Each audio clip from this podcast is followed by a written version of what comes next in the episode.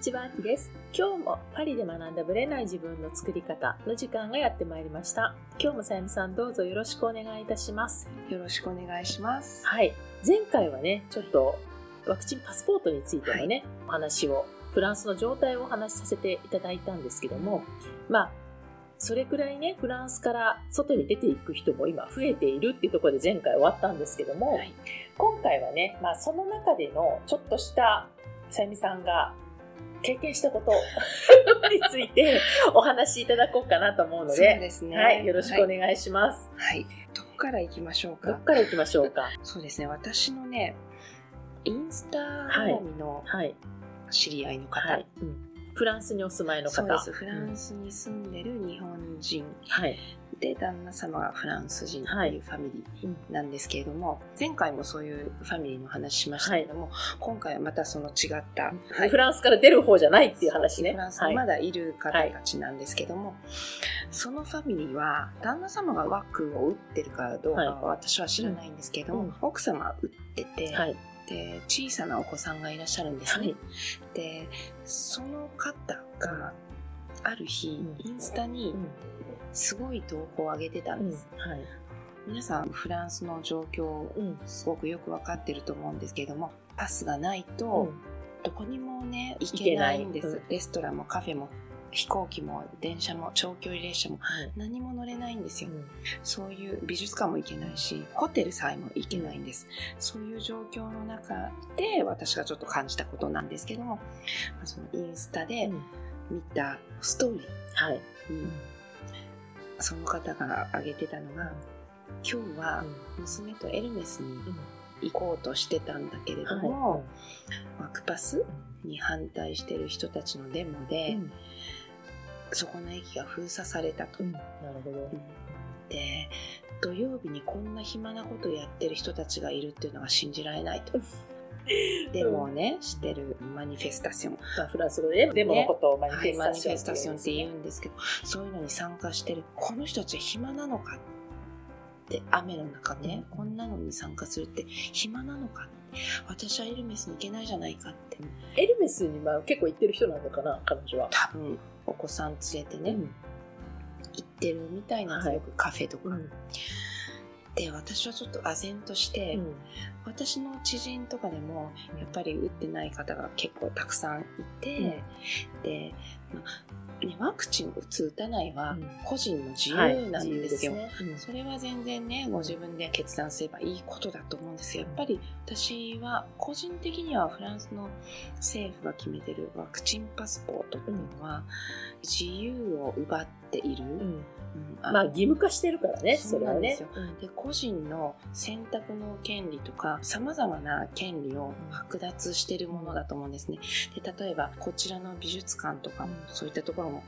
公立の国立のところもあるし、いろんな公共の施設が私たちの税金で成り立っているところもあるんですよ。そこをただ打ってないっていうことだけで使えなくするっていうのは私はおかしいなと思うのでちょっとパスに反対のスタンスなんですね。そう。でそのねフランスのパスって打ってない人だけが反対してるわけじゃなくって打ってる人も打ってる人も反対してる人も結構多いってことなんですよね。すごく多いですよ。だから自分は打ってる選択をしてるけれどもパスには反対っていう人結構いますよね。でそのパスも例えば今までは6ヶ月って言ってたんです、うん。打って最後に打って6ヶ月以内にまた次のはい。打たないと、うん。もうそのパスは無効になってしまうので、永遠に打ち続けないとそ接種してる人も永遠に1年に1回2二回回3回とか打っていかないとパパスなくなるんですよ。だから打ってる打ってないの問題ではなく 打ち続けなきゃいけないからね。結局全員の問題なんですよね、うんだからそれによって自由がなくなるっていうのはあと職もねなくなってる人もいるし学校とかにも行けなくなってる人もいる。やっぱりちょっとおかしいんじゃないかなと私はね、うん個人的にうん。思うんですよ。はい。それに反対してちゃんと自分の意見としてこれはおかしいと政府に対してデモに参加したりっていうことで意見を表明している人たちは私はそれも大事だなと思うんです。でそういう人たちのことをこの人たち暇人って言ったその方に私はちょっとショックを受けて、はい。この方は自分の状況を分かってるのかなって、うんあなたも打ってるだろうけども、うん。今後もし永遠に打ち続けないと、この自由はないのようん。で、ふと思って、はい。その方に対してバーッと。ね。それメッセージ、コメント？コメント。コメント入れたのストーリーにコメント入れたの。うん。だから彼女ご本人にだけに行くコメントあ、なんでなるほど。すけど。うんうん。そしたら「ごめんなさいでも私にはエルメスは大事」って言われちゃったの？私はデモには反対なんで。どうせそんなことしても変わりません。なるほど。世の中はそんなことしても変わらないって言われてガーンとちょっとショックを受けましたね。でもねやっぱり意見を言うっていうのはうんとても大事ですよ。それはこうたった一人だけで言っててもうん。聞いてくれないかもしれないんですけどそれが一人二人うん。もう山のようにパイルアップしてい。くことで、人はね政府も耳傾けますし、変わらないかもしれない。だけどこういうことを言わない限り何もまた変わらない、だからフランスの、まあ、そういうこうデモの根幹はやっぱりフランス革命にあるじゃないですか。そう結局そこなんですよ、あそこで政府を倒したっていうかね、うん。その王政を倒したっていううん。もう一種の成功体験が彼らにはあるからはい、言わないっていう選択肢がないんですよね。絶対に意見をしないといけないとしないと何も変わらないっていうね。だから日本の人から見ると本当にアホじゃないみたいなことが、うん。フランス人は結構大真面目にそう普通に誰でもやりますよね。ね、遺伝子としてもう受け継がれてるんじゃないかみたいなとこありますよね。なんとなく私も住んでるとだんだんそれがこ分かってくうる感じ？分かってくる、うん。昔はなんでこんなにねデモとかするんだろうと迷惑って私も確かに思ってたこともありました、だけどあまあそれぞれいろんな意見があるんだなとは思いつつ見てたんですけど今この段階でなぜ意見を言わなきゃいけないかっていうのはすごくわかります、うん、ここで言わないと多分本当政府の思うままにされて私たちの自由は一切ない。わがままって言われちゃうんですよ。そうそうそれを。ねありえないですよね。だから民主主義と言いながらうん。民主主義じゃなくなっていくんじゃないかみたいなね、そういうところであるとか本当にやっぱでも国民がね声を上げないと、うん特にね日本の議員内閣制とまたちょっと違いますからね。こっち大統領がちゃんといるので大統領が決めちゃったら終わりみたいなところもあるんで。んでだからそういうところで言う人はちゃんと言おうみたいな雰囲気はあるからうん。でももうそういう流れでねやってらっしゃるってわざわざだって土曜日に雨の中出かけていくのって相当意志があるというか、ね、その時の雨の中のデモでも10万人近くうん参加されたみたいなんですよ。だけど政府の発表は1万それ8000 10分の1だろ。だけど5分の1だだけど今すごいのはドローンでカメラで何万人どれだけチェックできるんだ。できるんですって、1万8000人なんてとんでもありえない。もうもっともっとすごい人数だった、まあだって駅が封鎖されるぐらいだからね。そう。いう意味では。なんで、すごい参加者だったらしいんですよね。だからもう政府もねあんまり嘘はつけない、うん、じゃないかな。るほどねうん、思いますね。だからねそこでこう自分にとって、うん。まあ、各個人いろいろね何が一番大事かっていうのあると思うんですエルメスが大事なのか、自由が大事なのか、そこは人それぞれなんですけども私はエルメスはなくなってもいいけど、うん。生きていけるけど、うん。自由がなくなったら生きていけないなっていう、まあ人生のその優先順位的なものは違いますもんね。うん。そこはやっぱりよく考える必要があるんじゃないかなと思いますね。どの国に住んでいても。だからその辺のね価値観が明らかになってる時代ですよね。わかりやすく。うん。うん、だから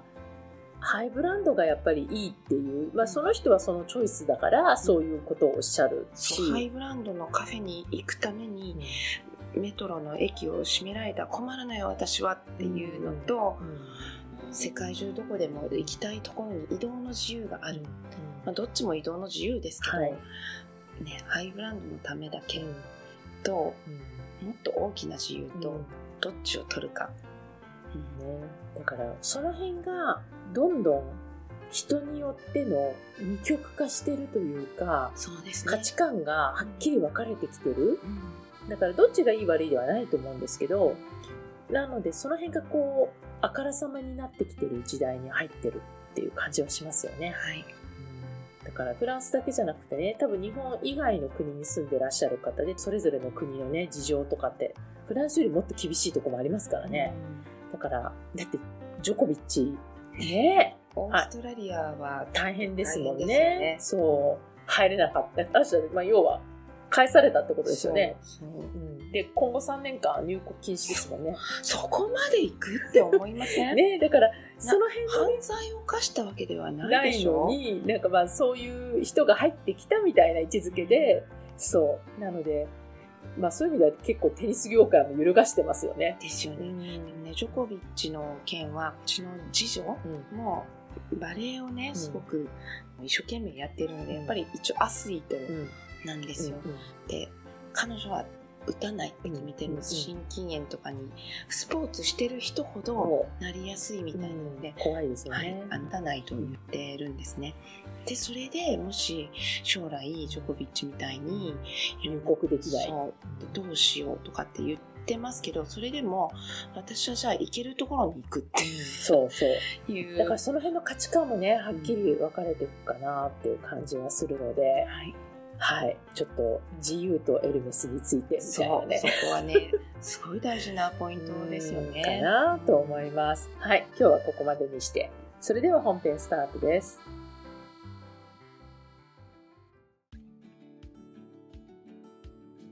はい。本編です。2月に入りました。はい。私自身はね、この12月の終わりから1月、怒涛のような生活を送っておりまして、前にね、ポッドキャストの方でもお話ししたこともあるかもしれないんですけれども、12月の終わりからライブをやっていて、で、自分の、まあ、マインド講座みたいな3日間のね、これは無料だったんですけども、こちらの講座をさせていただき、その後、個人セッションを、もちろんキャンセルになったりとか、いろいろあったものもあるんですが、30人ぐらいかな。まだセッション続いているという感じですね。まあ、怒涛のようなセッションウィークを1月終わりからずっとやってるんですね。で、それと同時に1月の26日にね、ドイツのジュッセルドルフのモモさん、こちらのポッドキャストのゲストにも来ていただいたんですけども、彼女のライブサミットの方にも参加させていただいて、最終日ですかね、最終日の8時から美しく願望を叶える方法っていうことでね、70分間登壇させていただきました。で、こちらもね、その後アフターライブをやったり、ももさんと対談ライブやったりして、その他にもね、いくつか対談やって、私ね、1月、まあ、12月も加えると、12月はね、クリスマス後だったので5回ぐらいなんですけども、クリスマス後、まあ、ソワメムとかも含めて、多分30回はやってます。1月の終わりというか2月の頭まで。だからほぼ1日に1回、もっと言うと1日3回やってた日もあったので、毎日やってたというわけではないんですが、自分一人の時もあれば、対談でね、いろんな方にお金系の専門家、語学の専門家、マインドの専門家、潜在意識の専門家、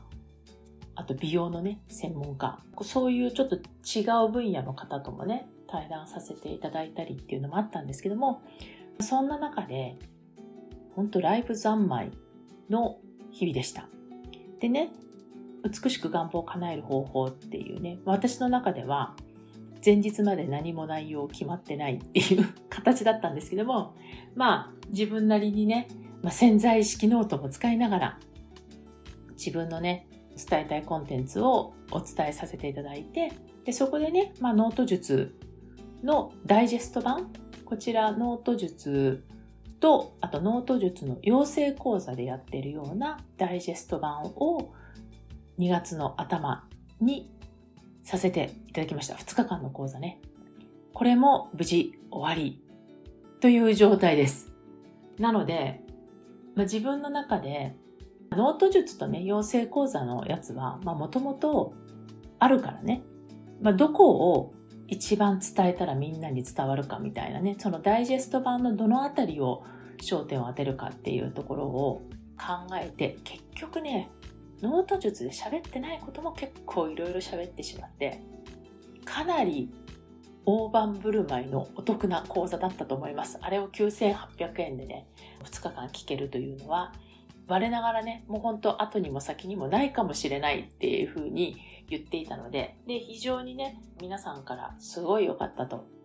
本講座を受けてくださっている方も復習になったし、というか忘れちゃってるとこもあったし、もちろん本講座を受けたことがない人もすごくこう、あ、やってみようって気持ちになってくださったし、同時にね、実は養成講師になっている方も復習としてね、参加していただけたという講座になりました。なのでね、ちょっとね、ちょっと怒涛の1月から落ち着いたという感じです。で、今日はね、その願望の話をずっとこの1ヶ月間、マインドについて、叶える方法について、ひたすら12月の終わりから喋り続けてきたんですよね。その Facebook ページとか、まあ、YouTube も含めてなんですけども。で、この間ね、ももさんとね、ライブをやった時に、相変わらず、まあ、いちかさんもももさんも私ライブやるとき、何にも打ち合わせしないで、このあたりの話するとかっていう話すらしないで突入することも結構多くて、気づいたら、はい、なんか5分前ぐらいに入ってちょっと雑談してるんですけど、今日何を話すかって話をせずにね、ライブをして、まあその時のお互いのね、会話の中から出てくる、まあ、新しいアイディアとか考えをその場でね、ぶつけてこうみんなのコメントを読みながら、こうどんどん話を発展させていくっていう、このアドベンチャーを結構楽しんでいるんですけれども、これのところでね、私が最近ちょっと気づいた話をしたので、ポッドキャストの皆さんにもシェアをしたいなと思います。でね、願望実現に関して、まあ、いろんなマインドの話をずっと、まあ、してきてはいたんですけれども、私が富に感じていること、ここ最近も含めてだし、まあ、概念的にも知識としてそういう話を聞いてはいたことなんですが、それはですね、願望実現するためのそのゴールは人が教えてくれるっていうことです。自分の中から出てくるゴール、これはもちろん大切です。ね、誰に決められたわけでもない自分の中から出てくるゴール。これはね、やっぱりすごい大切にしたいんだけれども、私は最近は、まあ、誰にとかね、人によるんですよ、もちろん。誰がっていうことはすごく大事なんですけども、人から言われるさりげない言葉、さりげないゴールが結構自分にとっていいゴールのストライクゾーンになっていることが多い。自分だと絶対そのゴールを設定しないだろうっていうんですかね。いやいや、そんなの無理無理とかね。なんかこう遠慮してしまうところを他人って結構勝手じゃないですか。言いたいこと言うじゃないですか。ああ、いけるいける、大丈夫だよとか、それどう？とか、結構無責任にいろいろ言うと思うんですけど、その無責任なさりげない言葉、あるいは出てくる数字、これが自分の願望実現のゴールとして限界を突き破ってくれることが結構多いんじゃないかなと思ってます。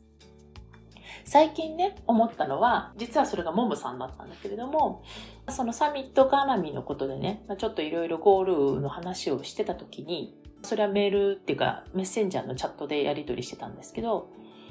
で、彼女がね、何々って数字行くよって彼女が自分で言ってたんですね。そこを彼女は目指してると。え？って私は思って、すごいって思ったんですよ。私、全然その言ってる数字の2分の1以下だったんですね。自分が立ててた目標が。で、え、何言ってんの？とかって言われて、ももさんにね、え、どうして？みたいな。低すぎるでしょ？って言われて、あ、そっか、と思ってね。で、それを私は、ももさんの数字に合わせたんですよね。で、でも、その半分以下の数字も、まだゴールに行ってないような、低かったんですよ。自分のその、現在地というんですかね。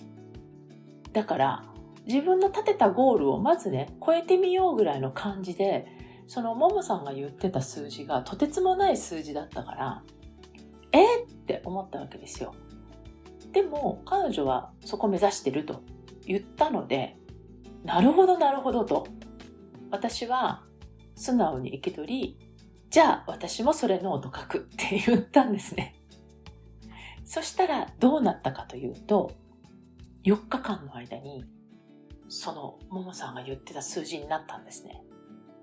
で、私はその時は、その数字書くねって言って、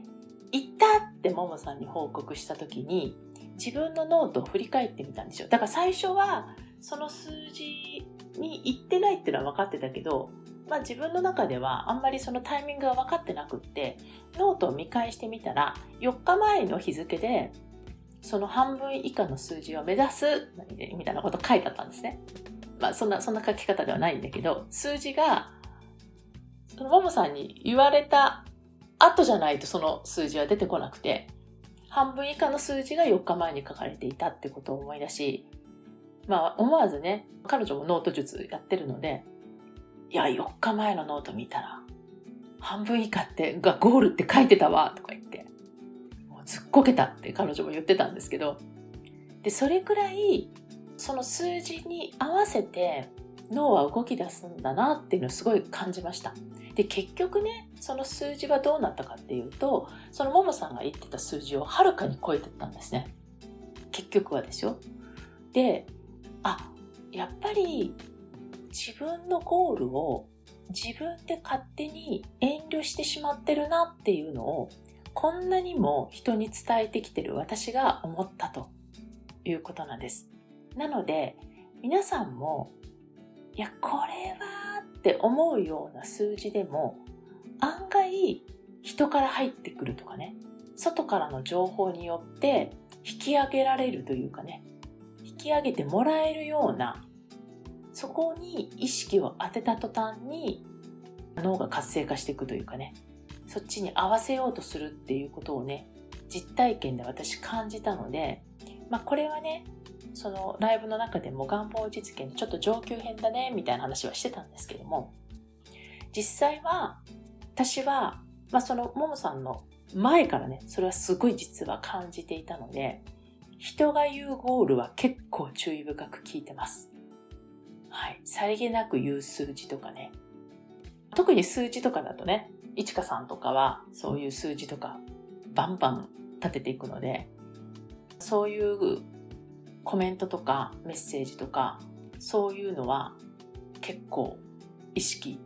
してるんだろうなと思います。なので自分では絶対にその壁なんてって思うようなことがさりげない人の言葉によって一気にその壁を越えていけるでその感覚をね皆さんにちょっと知っていただきたいなと思いました。だからね、あんまり自分自身で限界を決めたり、あとはこれが自分で決めたゴールだからと固執しなくてもいいと私は思っています。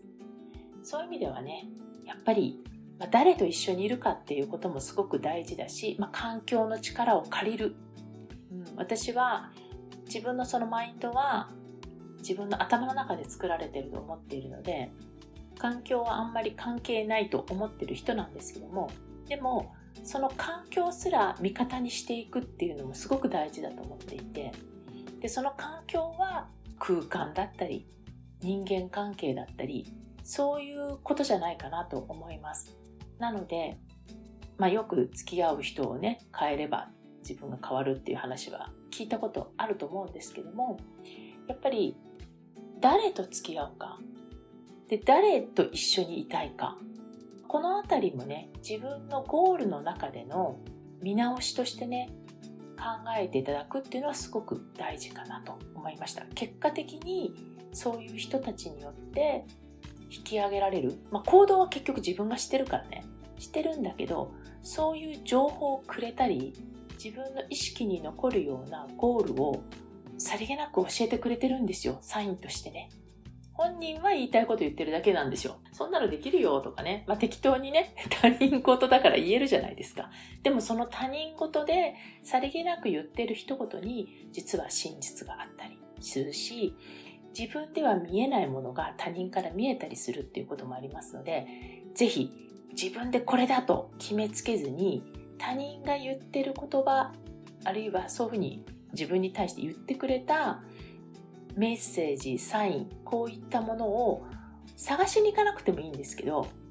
受け止められる、そういうこうサインをね、受け止められる、受け入れられる、そういうこうオープンマインドな状態でいるっていうのは、すごくいいことかなと思いました。私自身もね、今回は本当にまあライブとイベントと自分の講座と本当に本当にハードで、まあ、2月からね、本当の、まあ、ノート術の講座も始まるんですけども、そういう意味ではね、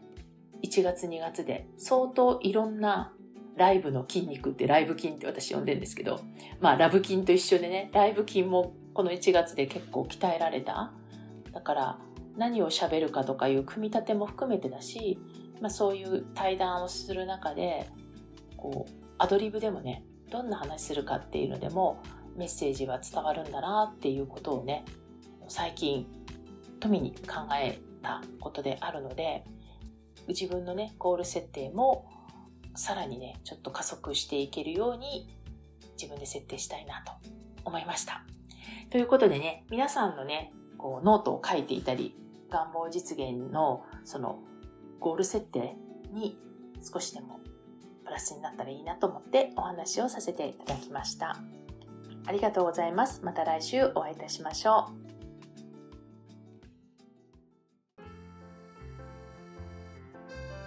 この番組は毎週日本時間の木曜日の夜に配信されています。配信場所は iTunes のポッドキャスト、Google ポッドキャスト、Amazon Music、Spotify などから聞くことができます。YouTube も時間差はありますがアップされています。iTunes のポッドキャストは登録ボタンを押していただくと自動的に新しい回が配信されます。また、週2回 Facebook とインスタでライブを行っています。ポッドキャストとはまた違う視点でマインドについて、願望を叶えることについてお伝えしていますので、ぜひよかったらこちらも参加してください。アーカイブは期間限定で見れますので、詳しくはパリプロジェクトのホームページをご覧ください。パリプロジェクトで検索していただければすぐに見つかります。また次回お会いしましょう。